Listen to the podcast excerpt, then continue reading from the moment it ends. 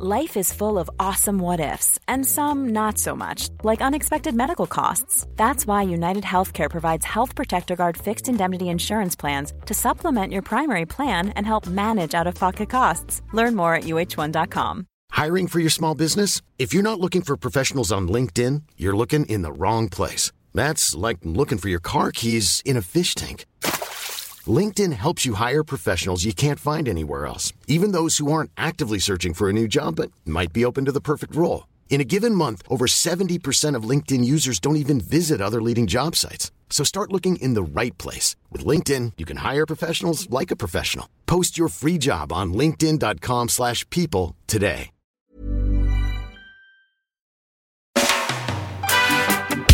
Hej och välkommen till Vänta på katastrofen. Rullar du Patrik? Nej, det gör jag inte. Helvete, rulla då. Ja, vad bra att du sa det Kalle. Det här kunde gått illa alltså. Jag heter Kalle Zackari Wahlström och med mig har jag Patrik Sellman. Hej Patrik. Hej Kalle. Hur fan är det i Värmland? Det är jättebra. Är det. Det är fint. Nu har vi ju fått snö igen då. Okej. Mm. Ja, för, för vi fick massa snö och sen så regnade det hela dagen igår och nu är det bara is. Ja. Hemskt Ja. Ja alltså jag eh, pratade med min hustru just om det där. Faktiskt. För åren går ganska fort.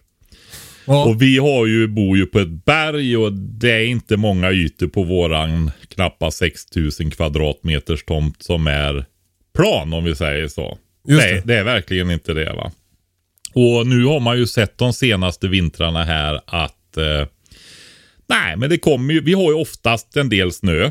Mm. Men det töar bort ibland och så fylls det på igen va. Så att det blir ju is. Och, och det kan ju alltså vara 5 centimeter is va. Där vi, där, vi går, ja, men där vi går framförallt till växthus där vi har fåglar och sånt på vintrarna och hönshus och gåshus och fårhus och sånt där va. Ja. Och eh, just när det lutar och så är det här omväxlande när det är blött och fryser på och så kommer det pudersnö på.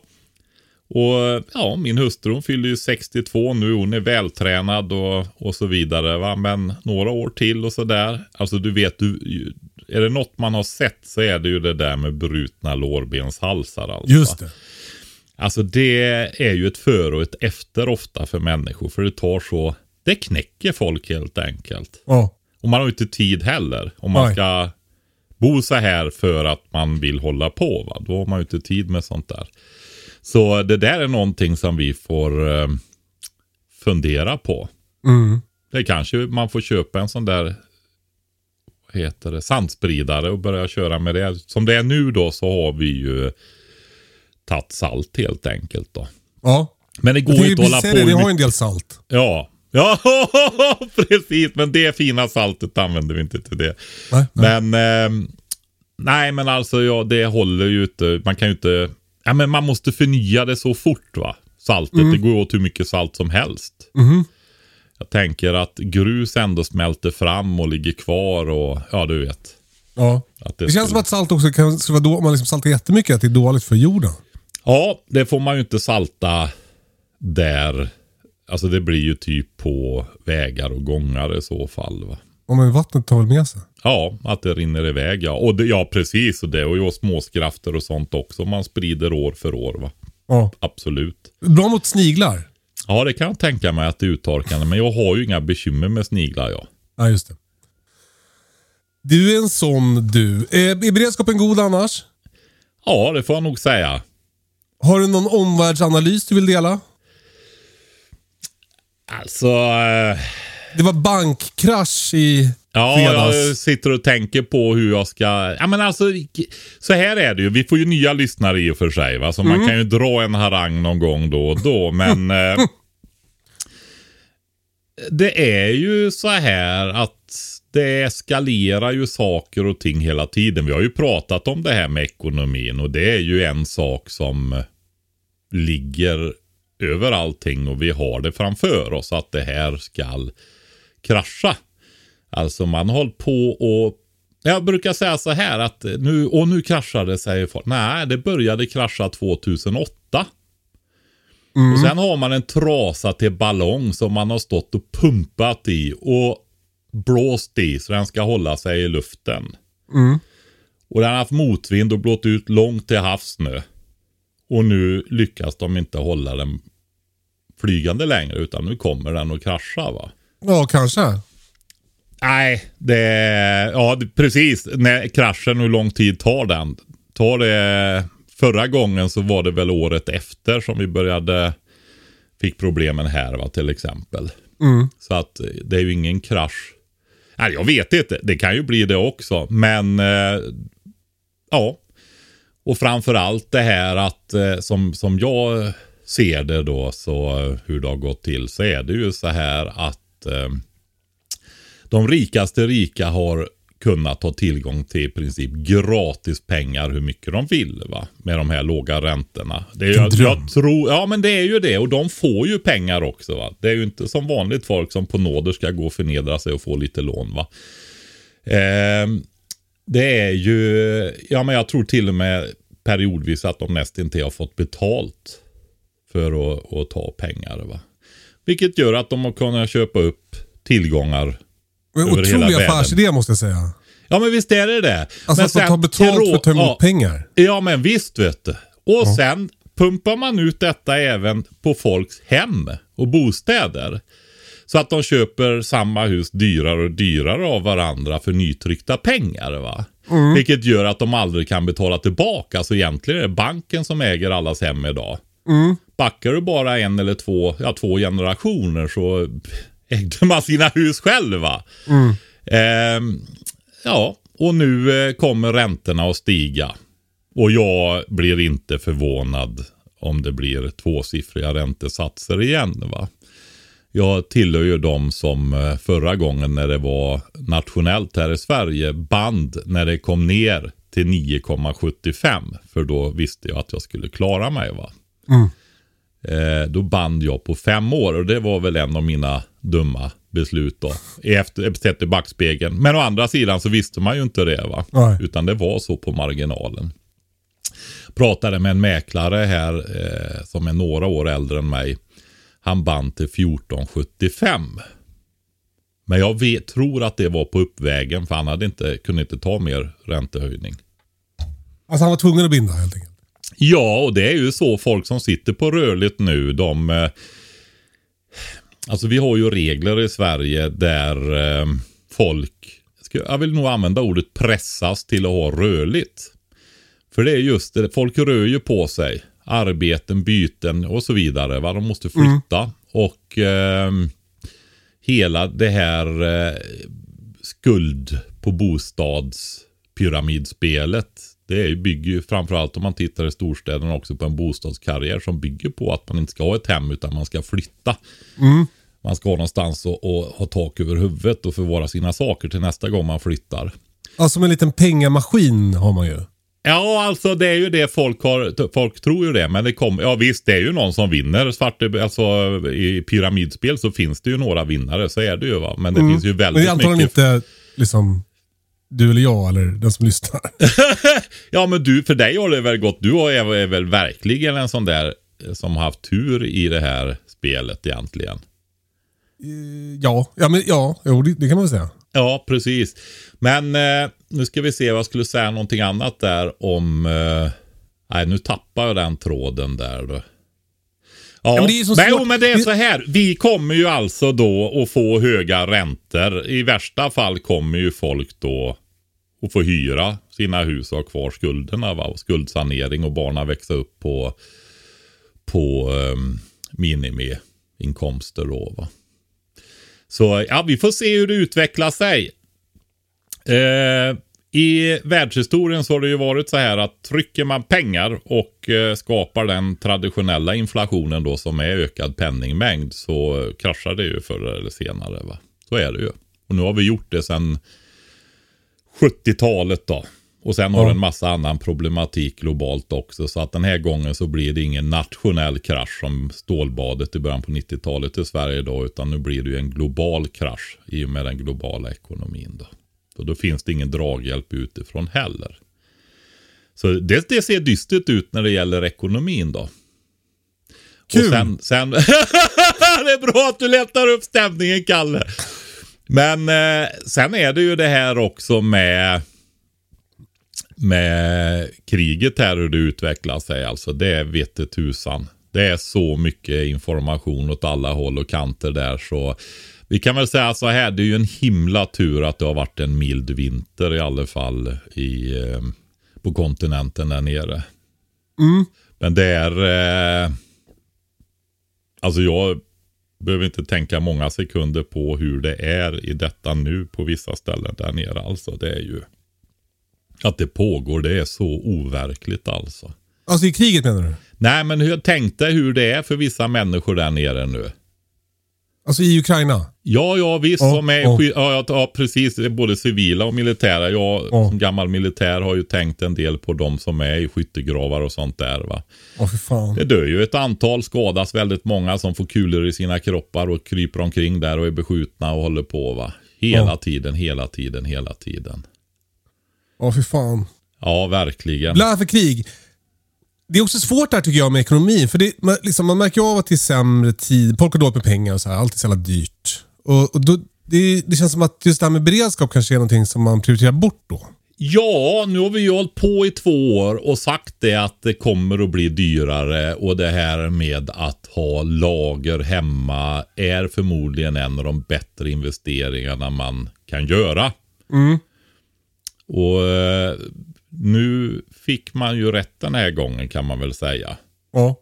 Så är, så är det ju. Och eh, jag kan väl säga så här då att eh, det ser väldigt troligt ut att även om det är mycket dyrare nu så är det en väldigt bra investering att köpa på sig mat som håller. Därför den kommer att vara ännu dyrare framöver. Va? Mm. Så det är fortfarande en god affär att investera i sånt som man ändå behöver längre fram.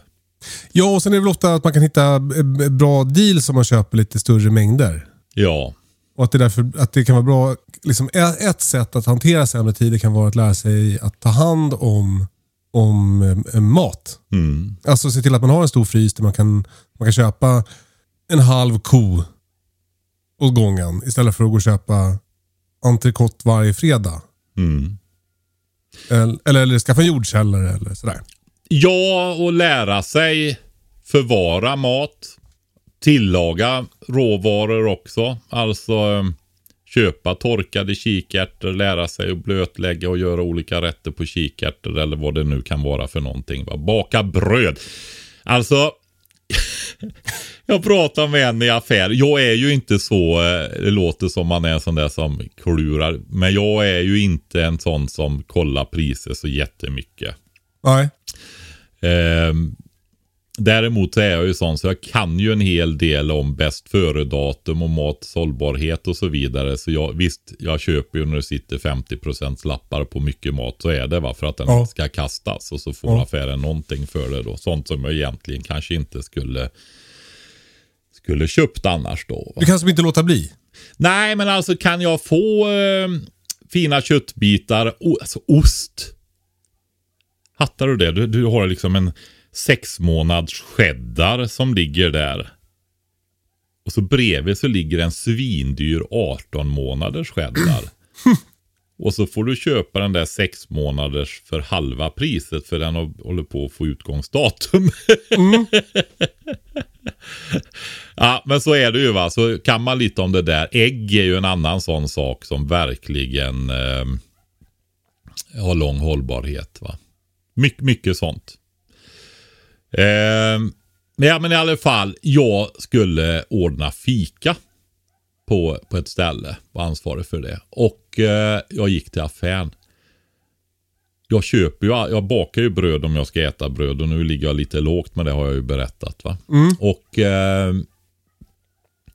en vanlig så här sötlimper och skit alltså. Ja men alltså som man knappt tycker är gott va.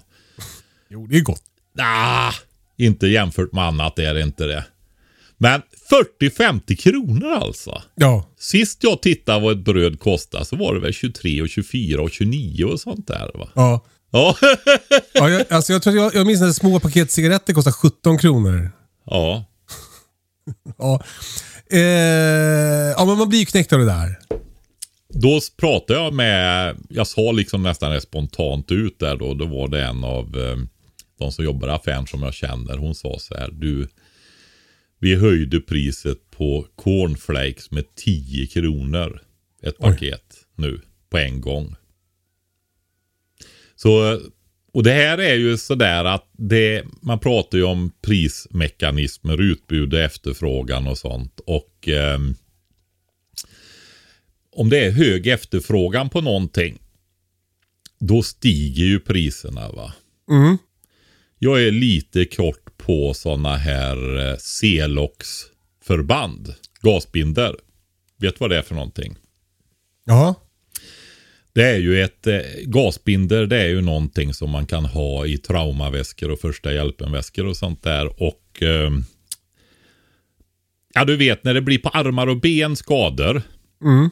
Benbrott, alltså det skadar så att det blöder väldigt mycket så du måste stoppa blödningen annars är personen död efter ett par minuter va. Mm. Då har du ju tourniqueter, åtsnörande förband. Ja.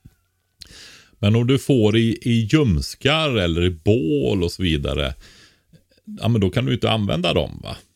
ja. Det är tufft att snöra av hela bålen.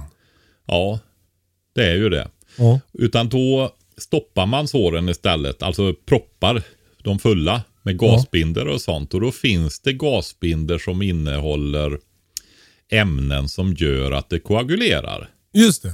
Ja. Det De är finns... jävligt dyra ju. Ja, alltså de har varit dyra. Men då, då, det bygger ju på då att du trycker in dem här i såret efter han pular ner dem bitvis, bitvis, bitvis ner i såren och trycker så mycket du vill och sen kan du fylla på med mer och då kanske du kan använda vanliga gasbinder och trycka ner. Som man kanske har många fler av. Och sen när du har fyllt såret så trycker du på det. För då, då pressar du ju på det här och det trycker och då stoppas blodflödet lite grann och koaguleringsmedlet får chans att verka. Tre minuter tror jag regeln är där. Och det där har ju varit dyrt. De har kostat 400-450 kronor stycken gasbinda va. Ja. ja. Med det här ämnet. Nu tittar jag, nu ligger de på 1000 spänn. Oj! Det går ju inte att köpa längre. Herregud. Ja, men man, alltså, man skulle vara glad om man verkligen behövde det. skulle man lätt betala tusen spänn för att stoppa en blödning. Ja men precis. Men då kanske det är nästan alla fall duger med vanliga i så Det beror på i och för sig vem som blöder. Om det är någon man gillar. Ja, så finns det ju, men... Eh, nej, men det är det där, vem vill man vara? Man eh, hjälper folk, man hjälper såklart. andra människor. Det är klart. Så är det. Men du, eh, där är det ju så här att vad beror detta på? Är det någon som vill köpa sådana där Celox runt om i världen för tillfället tror du? Det kan ju vara så att de behövs i Ukraina. Ja, och i alla andra försvarsmakter som ökar produktionen, bygger ut fabriker och allting nu va. Så köper de ju det här i stora mängder förmodligen till varenda soldat ska ju ha det här på sig förutom tourniquet förmodar jag. Så, så där är det ju efterfrågan då som pressar upp priserna va. Ja. Men sen eh, när det gäller övriga produkter så är det ju så här att i botten ligger det ju helt enkelt brister istället som pressar upp. Så det hjälper ju liksom inte mycket. Ja, mera mat och energi och sånt. Det behöver ju folk ha. Va? Mm. Eh, det är ju helt basalt. Så där ligger ju efterfrågan kvar. Men den kanske förskjuts då va, till ICA Basic och Blåvitt istället på Konsum. För eh, fina filéer och så vidare. Va? Men eh, där är det ju så att alltså utbudet minskar istället. Som gör att priserna pressas upp på grund av att folk, bönder, odlar mindre och sånt där. Va? Jag har två rapporter från två bönder jag känner. Den ena sår så snålt han kan. För det lönar sig inte, han är på marginalen. Konstgödseln och sånt har blivit för dyrt. Så han får ju ändra produktionsinriktning i så fall, men det tror jag inte de är beredda att göra som det ser ut nu. Eh, men alltså de kan inte odla normalt därför att kostnaderna blir större än inkomsterna. Men då, Ja, då verkar det dumt att fortsätta. Ja, och då är det ju så att du har ändå det här med EU-bidrag och sånt där då som är beviljade och sånt va. Ja. Så då sår de eh, och odlar där. Men de eh, tröskar och skördar inte utan de gör det till gröngödsling istället. Vilket har en positiv inverkan på jorden då när det är konstgödseljordbruk. Att de odlar organiskt material som de bearbetar ner i marken då istället. Va? Just det. Men så gör de nu då. Så odlar de lite grann till sina stabila kunder och sånt där då. En annan som sitter på väldigt fina jordar, ja bland landets finaste jordar. Där blir det solceller istället. Det här låter ju spontant eh, inte riktigt hållbart i längden. Nej, det är ju inte det. För det, det är ju lite kusligt just med matproduktion. Just det här att bristen kommer liksom ett år efter. Alltså du vet prismekanismen då. Äh, nu har vi och ingen odlar för att priserna är för låga och kostnaderna för höga. Men om ett år då kommer vi inte ha någonting och då blir priserna jättehöga men det finns ingenting. Liksom. Nej. Ja, ja det är... Det är eh, välkommen till världen. Men har du räknat något på det där med, med fåglarna nu? För att eh, ägg har blivit dyrare i affären tror jag. Mm. Och smör. Men är det... Eh, även sp- spannmål har blivit dyrare. Så liksom, tjänar man mer på att ha höns nu eller mindre på att ha höns nu? Alltså det där är ju en fråga. Eh, man måste ju inte köpa det dyraste pelletsfodret heller. Utan man kan ju försöka få tag i bra direkt ifrån bönder och så som vi har pratat om så mycket. Det här med att köp, köpa spannmål och beroende på var man bor. Det kan ju finnas ärtor, foderärtor, fodermajs.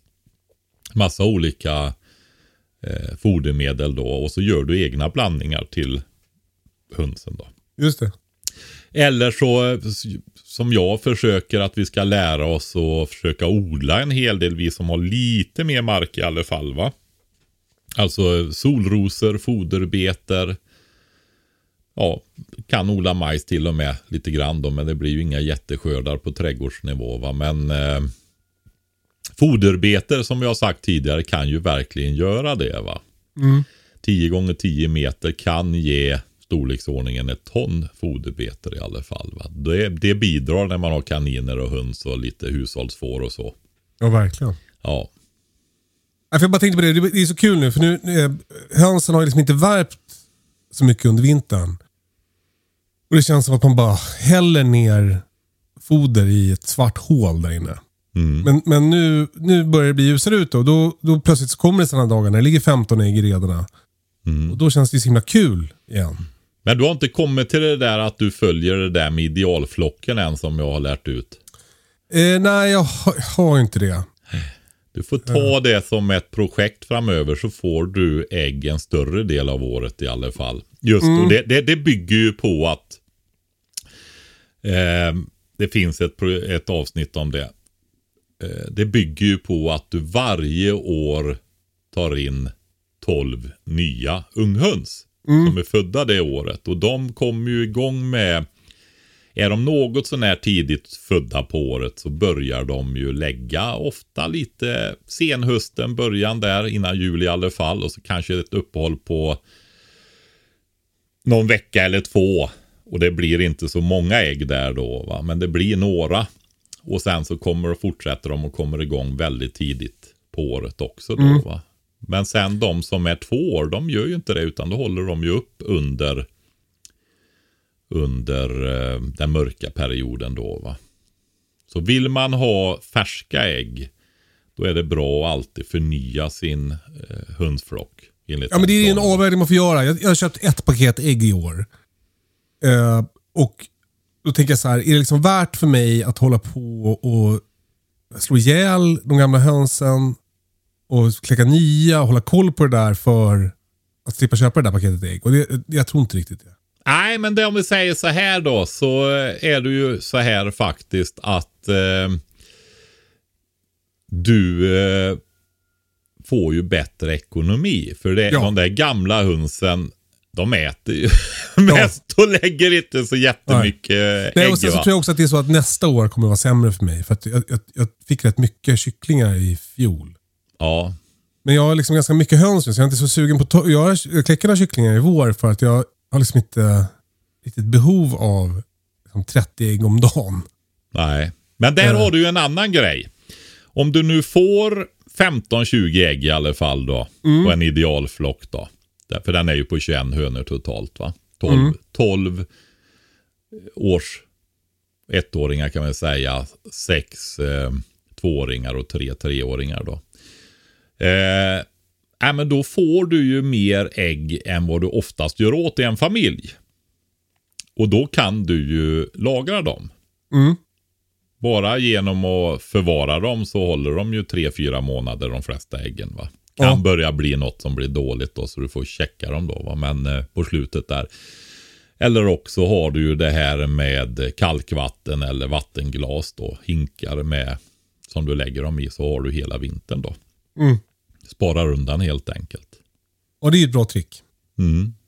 För det är ju så här. Om du inte har haft ägg i vinter och bara köpt ett äggpaket. Ägg är bra. Ja, men jag menar bara, jag har haft, jag, jag, jag hade ägg, eh, jag har gjort det där. De håller ju så länge. Så jag, jag, Du hade jag, lager, jag var bra. Ja, precis. Alltså jag, Ja. vi har ätit på ägg som keep som vanligt. eh, Men, men har köpt ett äggpaket. Ja, ja, men då har du ju ordning på det där ju. Av, I alla fall i år. Mm. Vi får se hur det går nästa år. Men det brukar också vara någon höna som, som ligger och ruvar. Så jag får väl lite kyckling i alla fall.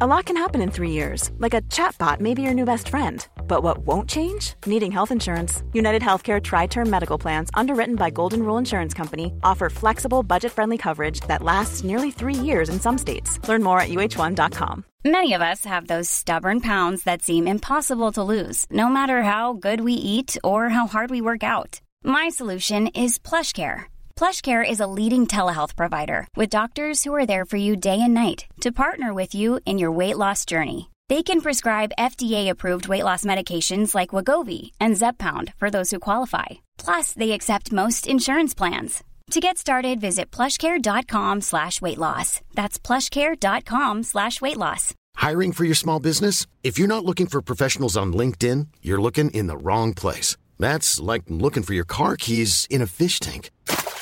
LinkedIn helps you hire professionals you can't find anywhere else, even those who aren't actively searching for a new job but might be open to the perfect role. In a given month, over 70% of LinkedIn users don't even visit other leading job sites. So start looking in the right place. With LinkedIn, you can hire professionals like a professional. Post your free job on linkedin.com/people slash people today. Du Patrik, Ja, eh, vi har fått en fråga från Viktor. Han skriver så här. Jag har i år köpt växtbelysning där jag drar upp paprika, chili, kronärtskocka, purjo, lök från frö, örter och nu satt några tomater. Nu är växthyllan överfull. Vi har fortfarande ett tiotal fröer jag tänkte sätta i mars. Till frågan. Vilken av dessa plantor klarar sig bäst? Klarar, klarar bäst att flytta sitt fönster och hur länge bör jag vänta? Bor sex mil norr om Göteborg. alltså det är ju det där när man börjar utöka sina odlingar. Med plantuppdragningen och man måste göra avvägningar och prioriteringar och sånt där va. Det var ju, jag gjorde ju, jag har ju berättat för några avsnitt sedan att jag eh, odlade utan belysning. Just det. med hyllor. Jag har ju hyllor med belysning i då. Med fyra lysrör i va. Så att det är bra med ljus per yta i de där. Och eh, ja, och jag. Det var ju ganska länge sedan jag odlade i söderfönstren på huset. Och jag ser ju hur de ser ut nu. Det kommer ju att bli planter alltså. Men det är vilken skillnad det är om man har möjlighet att ha det där alltså. Det är ganska skönt att få ett kvitto på det. För att det är så svårt att fatta om de där lamporna gör någonting eller inte. Men det, det vet vi att de gör det alltså. Ja, ja, ja, ja, ja. Herre, det är otrolig skillnad. Så jag, jag kommer ju att dra igång hyllorna här nu till eh, tomater och sånt då. Va? Så att eh, då flyttar jag ut de här andra. Ja, men purjolöken där ligger ju liksom och pekar efter backen. De lever ju och det blir lite större blast, men det är liksom inte, de har sån ljusbrist va. Ja. Men då i alla fall, då gjorde jag ju så här att jag väntade ju med sådden. För att inte det här skulle ha varit i det här stadiet för en månad sedan va. När det var ännu jag- mindre ljus. Ja, då var det ju ännu mindre ljus va. Då hade de ju verkligen eh, haft ljusbrist. Ännu värre va. Så att jag försköt ju sådden en månad ungefär då. Så jag sådde i början på februari istället för början på januari. Mm.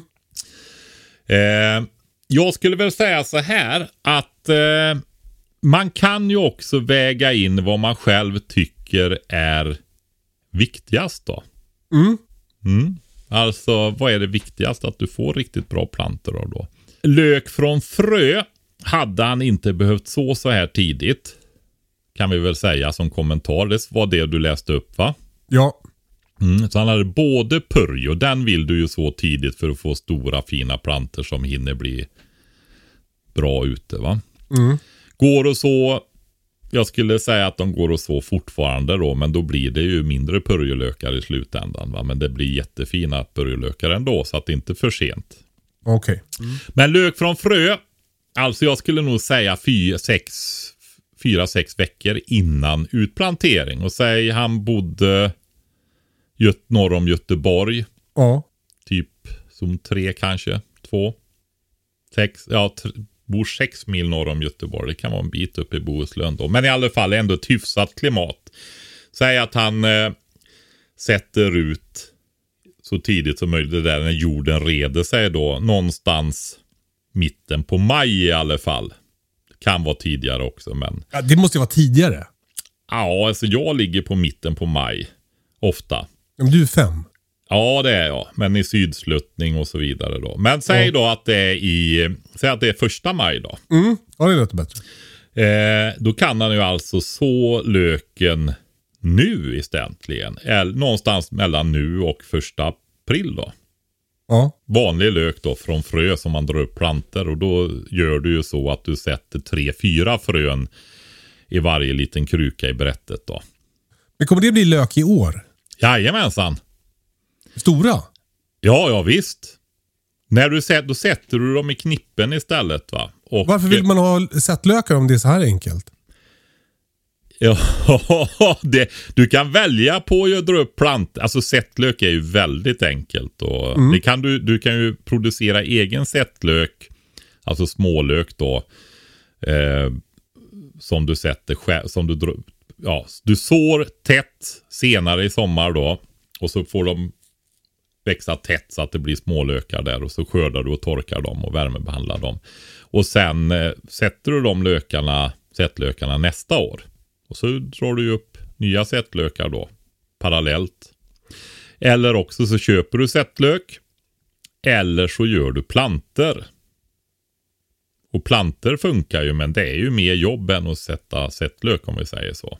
Ja. Ja, men det, jag, jag visste liksom inte ens att... Jag trodde det var en, ett tvåårsprojekt att sätta från frö. Men då så. Nej men du vet. Eh, mycket av löken i Sverige, i de, de odlas ju mest eh, på Öland och på fastlandet i södra delarna där på bra jordar. Va? Där sår de ju direkt. De har så lång odlingssäsong så de sår ju direkt då. Va? Kul. Ja, så är det. Det är den ena biten. Sen, eh, alltså jag egentligen, paprika och chili det får ju kraftigare, sattare känslor. Men samtidigt så är det ju så här, skulle de dra iväg lite, det börjar ju bli bättre ljus i söderfönstren också. Så att det är ingen katastrof att ställa dem i söderfönstren faktiskt. Och just paprika och chili, det är ju sådana där så att du kan plantera dem djupare om de skulle ha blivit lite långa och gängliga också. De skickar ju ut rötter ifrån stammen. Eh, Precis som tomat. Absolut. Mm. Och eh, ja, det är bara att ta bort bladen då så inte de är med och hamnar under jorden. Det brukar man riva av dem då. Mm. Så är det där. Kronärtskocka. Det är ju länge sedan jag odlade kronärtskocka. De tar som plats. Det är ju platsbrist. Ja, och jag tyckte det. inte de var värda det alltså. Nej, nej, samma här. Du har också slutat nu. Ja. Nej, men jag, vi hade som stod kvar, vi åt inte ens upp dem. Och så bara, så de har jättemycket plats hela tiden. Ja, både plantorna och landet höll jag på Ja, att exakt. De är säga. väldigt snygga, så det är kul. Men, men eh, ja. Men det är ju det där som, du, det är ju ändå lite speciellt att få eh, äta kronärtskocka. Mm. Både hjärtat och de här bladen med smör och lite citron. Man kan äta det som ostron också med så här vinägrett och lök. eh, hack. Det är Jakob. Ja, det låter fantastiskt. Men alltså jag skulle nog försöka, som du, du har ju möjlighet till de här perenna. Försök Ja, komma det där har vi över hållit på och snackat om också. Jag, det, du måste säga vilken sort det är. Jag kan inte söka upp det själv. herrgård. Herrgård. Ja, 99% säker. Herrgård, Kronärtskocka herrgård. Jag tror att du måste skaffa, frågan är om inte du måste skaffa plantor av den. Men jag är inte Om det är någon som lyssnar på podden som har plantor av, av uh, Kronärtskockan Herrgård, hör av er. Mm. För den bör kunna övervintra på bra ställen hos dig. Kanske med lite marktäckning över då på något sätt. Va? Men eh, Ja, kul. då kommer ju den. Du har den som en eh, rabattväxt helt enkelt. Gud vad spännande. Men du, tillbaka till Viktor här nu då. Ja, Han, han eh, eh, jag undrar lite över de här tiotal fröer som man tänker sätta i mars. mm. Det skulle ju kunna vara så att några av dem är... Det, bör- alltså, i, alla fall, I alla fall när det börjar närma sig april så blir det ju de här alla kolgrejerna. Ja är det de han tänker Nej, men jag på? vet inte det, men jag, tänk, jag undrar om det kanske är det. Och om det är det, då skulle Ja. ni kunna ha dem bara i ett fönster. Ja, men precis. Och jag ska ju också säga det att om vi tar dem, de som jag kallar för fyra veckors plantorna där. Ja. De behöver han inte ha inne överhuvudtaget Nej, men exakt. nästan. Han kan, har han dem i tråg och sånt där, ja men ha dem inne då så att de får gro kanske. Mm. Eh, och så sätter du ut dem i någon enkel ram med fiberduk eller i eh, en vanligt, några brädor där de slår ihop en ram eller pallkragar som är så populära nu och så lägger du bara fiberduk över för att skapa lite bättre klimat eller pra- byggplast eller något annan plast. Och eh, som är lämplig. Och sen, eh, eller gamla fönster om du har det. Eller också om du har dem i växthuset så går det alldeles, ett litet växthus går alldeles utmärkt att ha dem där också. Så Ja, för det är de min taktik. Jag behöver såg man ju- inte. Jag Ja. såg ju mina kolväxter i växthuset. Mm. Jordkontakt har jag lärt mig. Ja, precis. Och det är ju just det där om det drar iväg någon vecka eller två och näringen börjar ta slut i eh, brättet då va. Det är en begränsad jordmängd där. Har du den då på bar jord så kommer ju rötterna gå ner i dräneringshålen där och få näring från marken under och bli jättestora och fina. Och det gör, det, ingen av dem där gör någonting om de skadas lite i rötterna när du planterar ut dem då. Och då är det ju, de vi pratar om, det är ju det här mangold, kål, rödbetor, sallader och så vidare. Va? Mm. Hur kallt måste det bli ute för att man ska ta in dem? Alltså, hur kallt klarar de? Alltså det här är ju i huvudsak, eh, sallad är väl ettårig. Den går ju blom på hösten. Men du vet de andra, ja, du vet de här är ju sådana växter som du kan så på hösten. Vintersådd, så kallad vintersådd va. Just det. Tvååriga växter, de gör, det är ju det vanliga. Vi tar det igen. Ett år, stor blast, fångar in solljus, lagrar upp energi och näring i en rot. Det är den roten med all energi och näring som vi vill skörda som en morot på palsternacka eller liknande. Va? Eh, får växten stå kvar så använder den ju den energin och näringen i roten till andra året då. Och skicka upp en buske med massa blommor och blomma. Så eh, då släpper den ju sina frön hösten därpå sen va. Så ligger ju de i jorden och så gror de på våren sen. Eller har grott lite grann på hösten och överlever. Så att de är inte så känsliga va. Men då har ju, det är ju bättre då om den har stått ute i den här pallkragen med lite fiberduk över redan från början. För då är de ju anpassade för det. Det här vi pratar om avhärdning. Alltså om de har stått under ett lysrör. Alltså det är nästan inte bra höll jag på att säga. Nej. Ut med dem. Men det där förutsatte ju då att det var de här kolväxterna han tänkte sätta i mars. Det vet vi ju inte. Så om Nej. vi utgår från det han faktiskt har skrivit då. då paprika, chili, kronärtskocka, purjo, lök från frö, örter och några tomater. Om man ska Mm. flytta något till ett fönster. Mm. Var, vilken ska han flytta då?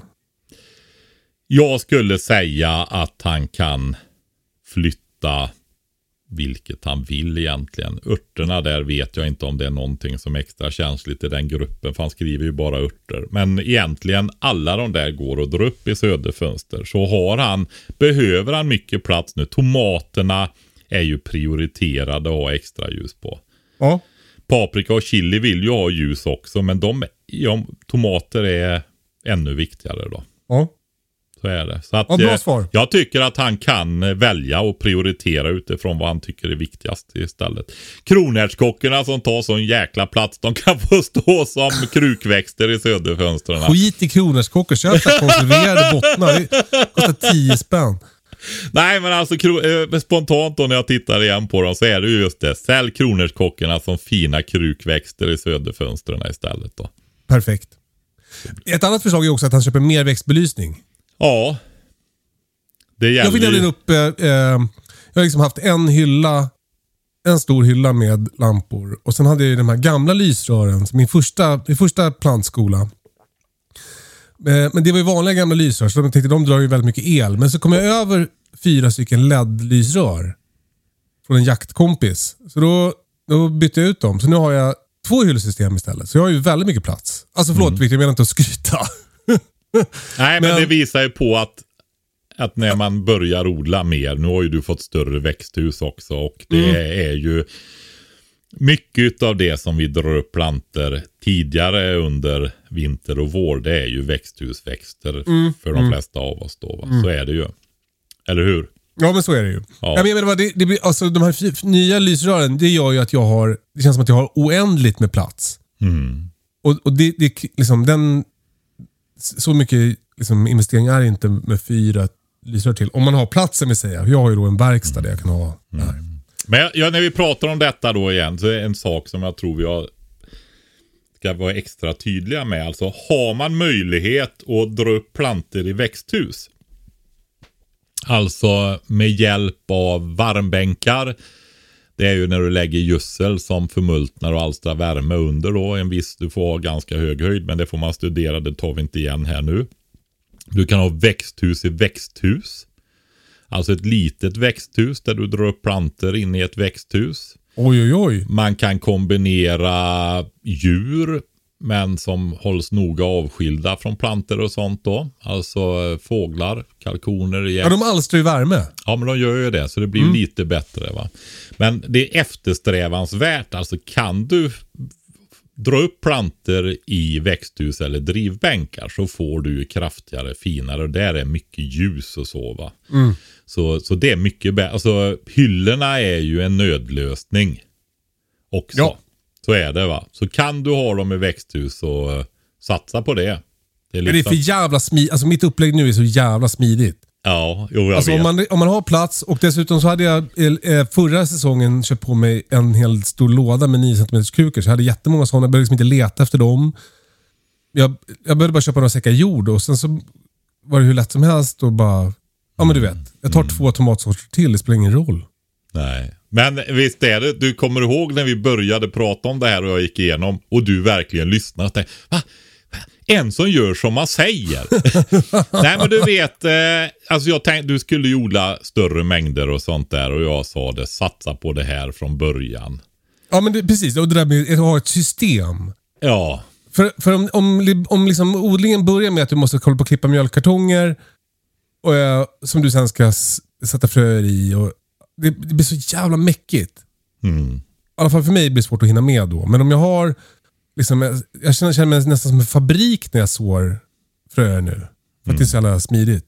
Ja, och sköta dem blir så lätt också med underbevattningstråg och underbevattningsmattor så du bara vattnar i trågen hela tiden. Och så Underbart har är det. Så har du vattnat eh, 200 planter. Ja. Ja. jo, nej men så är det. Och för mig är det ju det. Och det kan ju vara också så att sådana som jag och du har det underlättar extra mycket för oss som kanske inte är jättestrukturerade när vi får det strukturen. Ja, Så kan jag exakt. tänka att det är också faktiskt. Så är det verkligen. Ja. Att det blir tydligt liksom. Ja, men exakt. Så, och det är... Eh, men jag vill också säga det här då, eftersom vi är, ska vara en beredskapspodd och, och elbelysningar och det där i riktigt hårda tider är ju inte så mycket en lösning egentligen då. Eh, och brätterna tar slut och så vidare i det långa loppet. För det är ju plast som åldras. Då är det ju så här att förr, innan det här, när det fanns jättemycket plant, eh, handelsträdgårdar och sånt i, eh, i städerna då runt omkring där. Ja men då drog man upp, då sådde man eh, i drivbänkar. Till exempel kol. Mm. Eh, några rader och fick en flera hundra kolplanter. Och sen eh, gjorde man rotplanter, barrotplanter utav dem och satte ut dem. Mm. Så det går alldeles utmärkt också. Och du kan om du drar upp tidigare omgångar då lite grann kolplanter så kan du dra upp dem på en liten yta där du kan hålla extra värme till exempel i varmbänkar. Och sen eh, när de har blivit tillräckligt stora, ja då har du större ytor med drivbänkar. Då glesar du ut kolväxterna där, vitkålsplantorna i de där bänkarna. Va? Så får de växa vidare eller till och med så stort så att du får en första värdefull skörd där. Va? Om du vill ha tråg och sånt där, ja men då har du tunna träkonstruktioner. Små tunna trälådor som är brätten istället som du bredsår eller radsår i och sånt där. Så det finns gamla jättefina lösningar också då att ta till. Va? När varken brätten eller mjölkkartonger eller glasslådor är så vanligt längre. Du, eh, vi har fått ett brev från en som heter Pelle. Han har använt en gammal salladsbar med ledlysrör som stått i en skolmatsal för att dra upp plantor. Det tycker jag var jävligt imponerande. Ja, Eh, just det. Men han har haft den i källaren och där håller han 15-18 grader. Han satte eh, chili eh, fröer för en månad sedan och har nu 28 livskraftstest på plantor. Så vet inte tusan om de behöver så mycket värme, skriver han. Mm. Nej men alltså de gror ju och det beror på sorter och sånt där också. Så de gror ju väl lägre. Jag har ju haft väldigt ojämn uppgång på mina själv. Det har ju varit riktigt kallt här periodvis och mina står i tvåglas. Eller ja, det är ju eh, enkelglas med innanfönster helt enkelt. Så de är ju bättre än tvåglas. Men det har ju varit ganska kallt. Det finns ju inga element under mina fönster va. Ja. Så det har ju varit, eh, kommit upp. Nu såg jag det att nu var det ett tråg där det liksom har haft, varit lite halvt om halvt. Nu var det nästan uppe i alla. Men det är först nu då. Ja. Men eh, så är det. Men vill man att de ska gro optimalt. Då är det runt 25 grader. Eh, man brukar säga 20 till 30 grader med perfekt på vid 25 ungefär. Va? Men bra vid 30 också. Men sen avtar det nog för att det blir för varmt då. Vad skulle jag kunna tänka mig. Så så är det. Du, eh, han skriver också så här. Jag jag har haft vacklar i två år. Deras inhägnad på cirka 10 kvadratmeter har en takhöjd på 180 centimeter. En hel del har flaxat upp i taket som är byggt av reglar och takplåt. Antal brutna nackar? Noll. Och Det här var ju för att jag då i förra veckans avsnitt, eller när det nu var, pratade om att jag hade hört att vaktlar kunde flyga upp i taket och dö om de hade för högt i sin inhägnad. Mm. Men då vet vi det. Ja, men då är det, då är ju så här att det, det finns ju inom alla områden, du vet med ljusgroende, med bin finns det väldigt mycket som florerar runt också och upprepas i generationer bland biodlare och sen så, oj, nej det var inte riktigt det. Ja. Men sen kan det ju vara så här, Kalle med vacklarna där, att han köpte från ett ställe som har haft tufft i tak och haft vacklar länge. Så alla de som flyger upp och bryter nacken, de har redan dött. Så de är selekterade på att inte bryta nacken helt har enkelt. jättebrottarnackevacklar. Jättestarka. ja, precis. Ja, en ja, riktig vara. karré på de vacklarna där. Du, Pelle har en fråga också. Han har Ja. köpt på sig några äldre skyddsmasker från finska militären. De är bra Ja. i gummit och känns täta vid enklare test. Eh, han har köpt nya filter för att vara trygg i att det inte finns asbest i. Dessa skyddsmasker, som då har varit okej hos finsk militär fram till cirka 2000-talet, har jag hittat för mellan 300 och 700 kronor. Svårt att svara på om militärt överskott alltid är bra, men med min materialkunskap så kan jag avgöra att det jag köpt funkar. Vad tycker du Patrik om militärt överskott versus ny skyddsmask som kostar avsevärt mycket mer? Ja, men så är det ju. Han tar ju upp det själv där. Avsevärt mycket mer. Eh, jag själv utbildades ju med eh, den äldre. Nu kommer jag inte ihåg. Är det 50? Ja, det är en 50-talsskyddsmask. Jag kommer inte ihåg modell, riktiga årsmodellen på den. Då. Den heter ju modell 50. Eller Det klingar ju 52 men det kan vara finska också. Den finska och den svenska gamla kalla kriget skyddsmasken det är ju samma. Okej. mask i princip. Men det finns ju lite uppdateringar med dem då och det finns, man kan säga så här, det finns ju några egenskaper som är rätt bra. Eh, om det är på de där äldre maskerna och de nyare har ju det. Eh, eller ja, de äldre har inte det här eh, drick, att du kan dricka med masken på. Just det. Så det är en stor nackdel med dem måste jag säga. Som har eh, övat på, på med masken länge. Därför att allting blir ju mycket jobbigare. Det kräver ju mer kraft om du går, springer, gör arbetar med skyddsmasken på. Så sliter du ju mycket hårdare när du måste suga igenom ett filter. va. Just det. Och så värmen ifrån mask och alltihopa. Och oftast är det kombinerat med att du har tät klädsel på dig, alltså mycket kläder då för att skydda dig. Just det. Och, eh, nej men du blir törstig va? Ja. Och eh, jag förstår ju det när de tog fram de nya skyddsmasker, våran 90-mask till exempel och även många andra. Att, att man fixade så att det går att ansluta en flaska en speciellt, på ett speciellt sätt till en slang och ett bitmunstycke inne i skyddsmasken så du kan dricka vatten. Du får ju ingen uthållighet annars. Nej. Det vet ju du att om du inte vätskesätter, du som har kört de här ultraloppen och det där, att du inte vätskesätter dig så går ju liksom prestationsnivån ner enormt alltså. Ja, då går det åt helvete. Ja, det gör det va. Du måste dricka. Eh, Men det ska man väl också säga att i, eh, eh, i ett läge där man behöver skyddsmask så är man väl gladare för en skyddsmask utan drickgrejer än ingen skyddsmask. Det är det vi ska komma fram till. Men jag vill också säga att det som finns på äldre och inte finns på äldre som man kan titta på. Det är talmembran. Eh, det är väldigt bra om man kan prata med varandra hyfsat. Och då har du eh, lite modernare, förbättrade av de äldre maskerna med talmembran. Senare versioner kan vi säga. Jag kommer inte ihåg beteckningar och sånt där, men det, det kan man eh, se. För då sitter det så, så när du pratar så har du ett membran som vibrerar och förstärker det. va. Jaha. Så att då kan, ja men det, om du tänker i en militär situation också, ska du prata i en radio. Sitter någon och mumlar i en, en radio med ett stort gummimask emellan. Du hör ingenting. Nej. Speciellt inte om det är lite lägre hörbarhet då. Va? Men eh, det är ju samma i en familj eller någonting eller ett eh, kompisgäng eller någonting sånt där också. Att det är en stor fördel om man kan prata med varandra. Det kan ju vara allvarliga saker som händer. Va? Så talmembran kan vara bra om de har i alla fall. Då? Okej. Men sen måste jag ju säga så här att eh, de där maskerna funkade väldigt bra. Vi övade ju med dem med tårgas och gick in i tält och små kammare och grejer med dem där och fick hoppa och fara runt. Va? Ett, eh, det, det, man kan säga är väl att eh, man får helt enkelt kolla att den har varit förvarat på ett lämpligt sätt. Inte är för välanvänd. Mycket har ju använts av värnpliktiga under lång tid. Då. Men det finns ju nya masker sådana. Eller nya är de ju inte men de är obegagnade då, va? oanvända. Just det.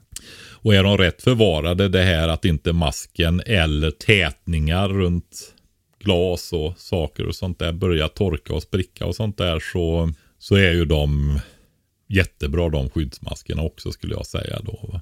Ja, Pelle skriver ju att det, gummit verkar bra. Ja. Han har ju köpt nya filter. Och där, ja, så, men jag känner ju inte den här Pelle alls. Nej. Men en viktig sak är att veta att de äldre maskerna hade eh, hålet där du skruvar fast filtret. Det var 60 millimeter, 6 centimeter stort. Det är så himla härligt att du har så bra koll på allt Patrik. ja, men ja, det här är jag ju proffs på. Det här har ju varit mitt yrke, Kalle. Det är inte så konstigt. Nej. nej. Det är lite Nej, konstigt. det, är bara, framför- det är så kul att vi liksom går från så här, vilken kronärtskockssort är det som är perenn. Till hur stort är skruvhålet på de gamla skyddsmaskerna från Finland.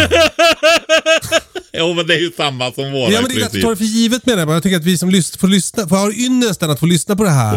När du berättar det här. Att vi ska komma ihåg och vara tacksamma för att vi har dig Patrik. Ja, ja, det är ju roligt att det uppskattas, Kalle. Så är det.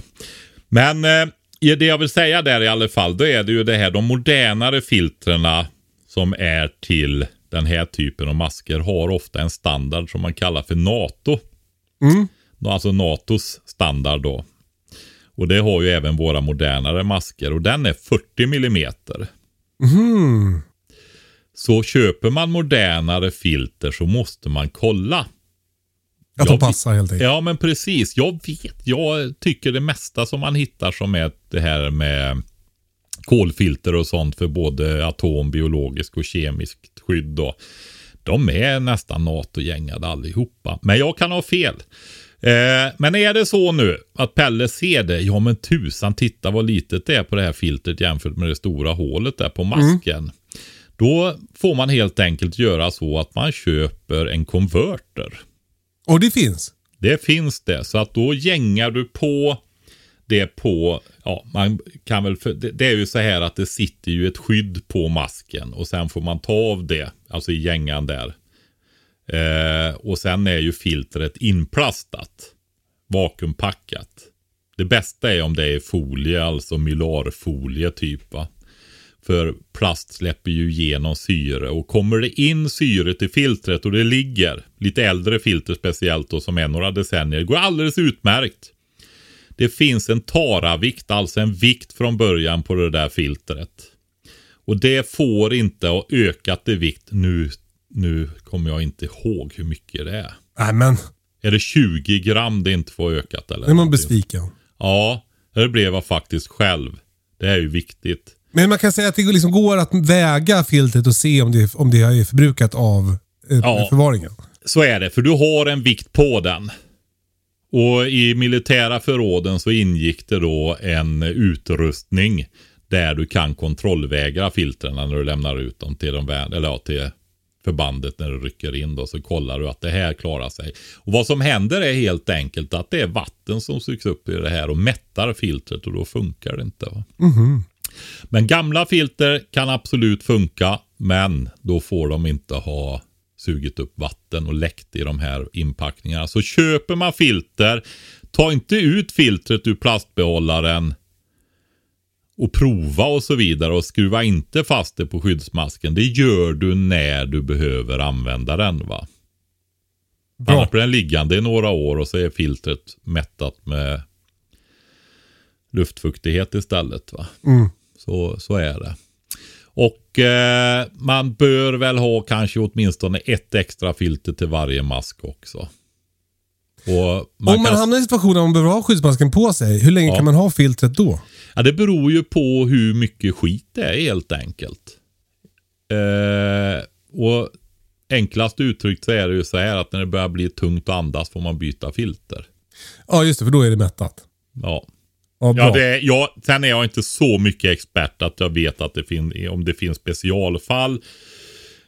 Du vet, där det slutar fungera men fortfarande går att andas bra eller sådär. Det känner jag inte till utan det får väl anses vara en generell grundregel som det säkert kan finnas undantag ifrån när det gäller kemikalier och allt möjligt. Då. Så, så, så är det. Men grundregeln är den i alla fall då. Byt när det börjar gå trögare. Inte på grund av trötthet utan på att filtret börjar bli jämsatt. För det blir trögare efter ett tag per automatik kan jag säga. Så är det. Men så Nej, Pelles eh, fråga om det här, liksom, militärt överskott, um, om man jämför det med att köpa en ny dyr skyddsmask. Vad, Mm. Om vi ska sammanfatta. Ja, alltså. eh, De eh, fungerar de gamla men de måste ju vara i gott skick. Så då får man ju ha kompetens nog att kunna bedöma det. Ja. Eh, filtrerna som man har till, man måste se att de passar för det har blivit olika ändrade dimensioner och det finns konvertrar. Eh, jag kan säga så här att jag började ju med den typen av masker innan jag fick tag i, det var svårt att få tag i eh, modernare redan för länge sedan. Mm. Så, så jag började med den typen och det var faktiskt de finska. Och då såg jag till att det blev konverterat rom. Så jag har både originalfiltret och så finns det extra filter i form av NATO-filter till då.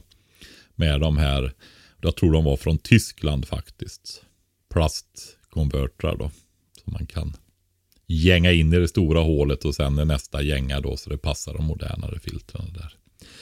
Så är det. Och eh, fördelen, jag skulle väl tro att det är eh, mycket förbättringar på de nya maskerna kan man säga. Och jag tror också att de, eller de tätar bättre. Mm. De är mjukare i gummit och sådana saker. Va? Du har drickmöjligheten, du har talmembranen. Eh, bättre sikt i dem oftast. Eh, alltså det du kan titta igenom. Mm. Så att, eh, ja. Men sen är det ju så här och speciellt nu när allting blir dyrare och så, så blir det ju fler och fler människor som kanske inte hostar upp 2000 kronor gånger familjemedlemmarnas antal. Och är det så att man har äldre masker för några enstaka hundralappar, ja men då kan du ju ha några extra istället också va. Så Därför att en är ingen och två är en, som vi brukar säga här i podden. Ja, helst tre brukar vi väl säga. Vi har ju en tre-regel där som vi är noga med. Redundansregeln. Men inte, det, det, jag tänker ju mer så här att eh, ja, men eh, är man en som förbereder sig så kan det ju vara så att det dyker upp någon mamma eller pappa eller syster eller någonting sånt där. Eh, och så behöver man använda skyddsmaskerna. Nej, sorry morsan, det blev ingen över till dig. Den är tuff. Den är tuff.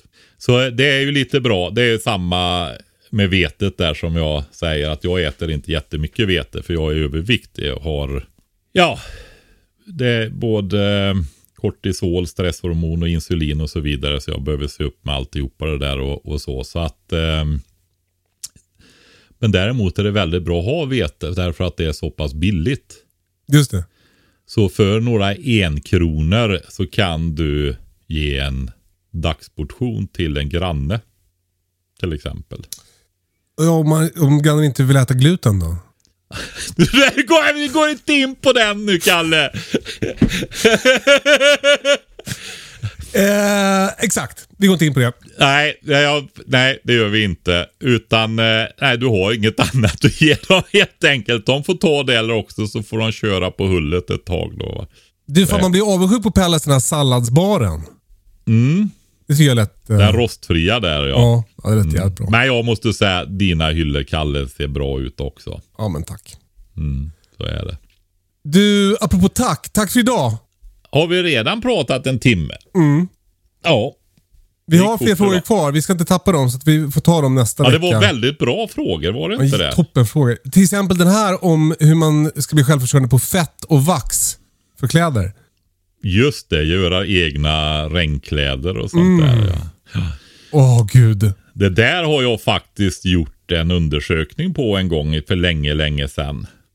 Eller om det var jag eller om det var någon i, under den där utbildningen jag har nämnt tidigare så gjorde vi det. Gud vad spännande. Det får du berätta om nästa vecka Patrik. Ja, impregnering av Underbart. tyg. Det blir nästa vecka. Vad roligt. Eh, ja. Det ser vi fram emot. Eh, fortsätt mejla frågor. Hej katastrofen.se är mejladressen. Eh, eh, gå in på prepbox.se om du vill, vill eh, köpa på dig ett smidigt matlager för dig och din familj som du kan stoppa i garderoben och ha om allt går till helvete. Uh, puss och kram! Vi hörs sen. Mm. Hej då! Hej då!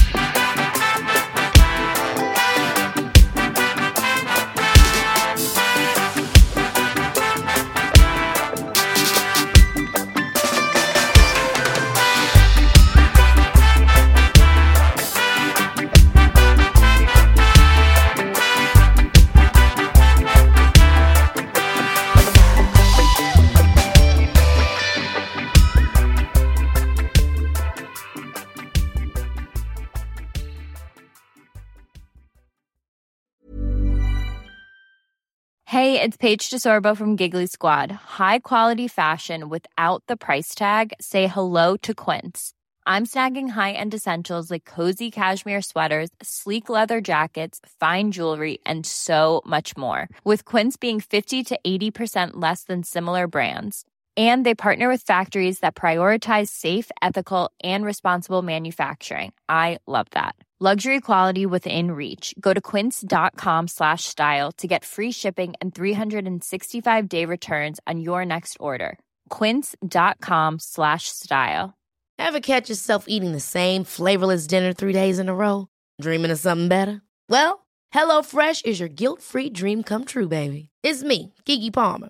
Let's wake up those taste buds with hot, juicy pecan crusted chicken or garlic butter shrimp scampi. Mm. Hello Fresh. Stop dreaming of all the delicious possibilities and dig in at HelloFresh.com. Let's get this dinner party started.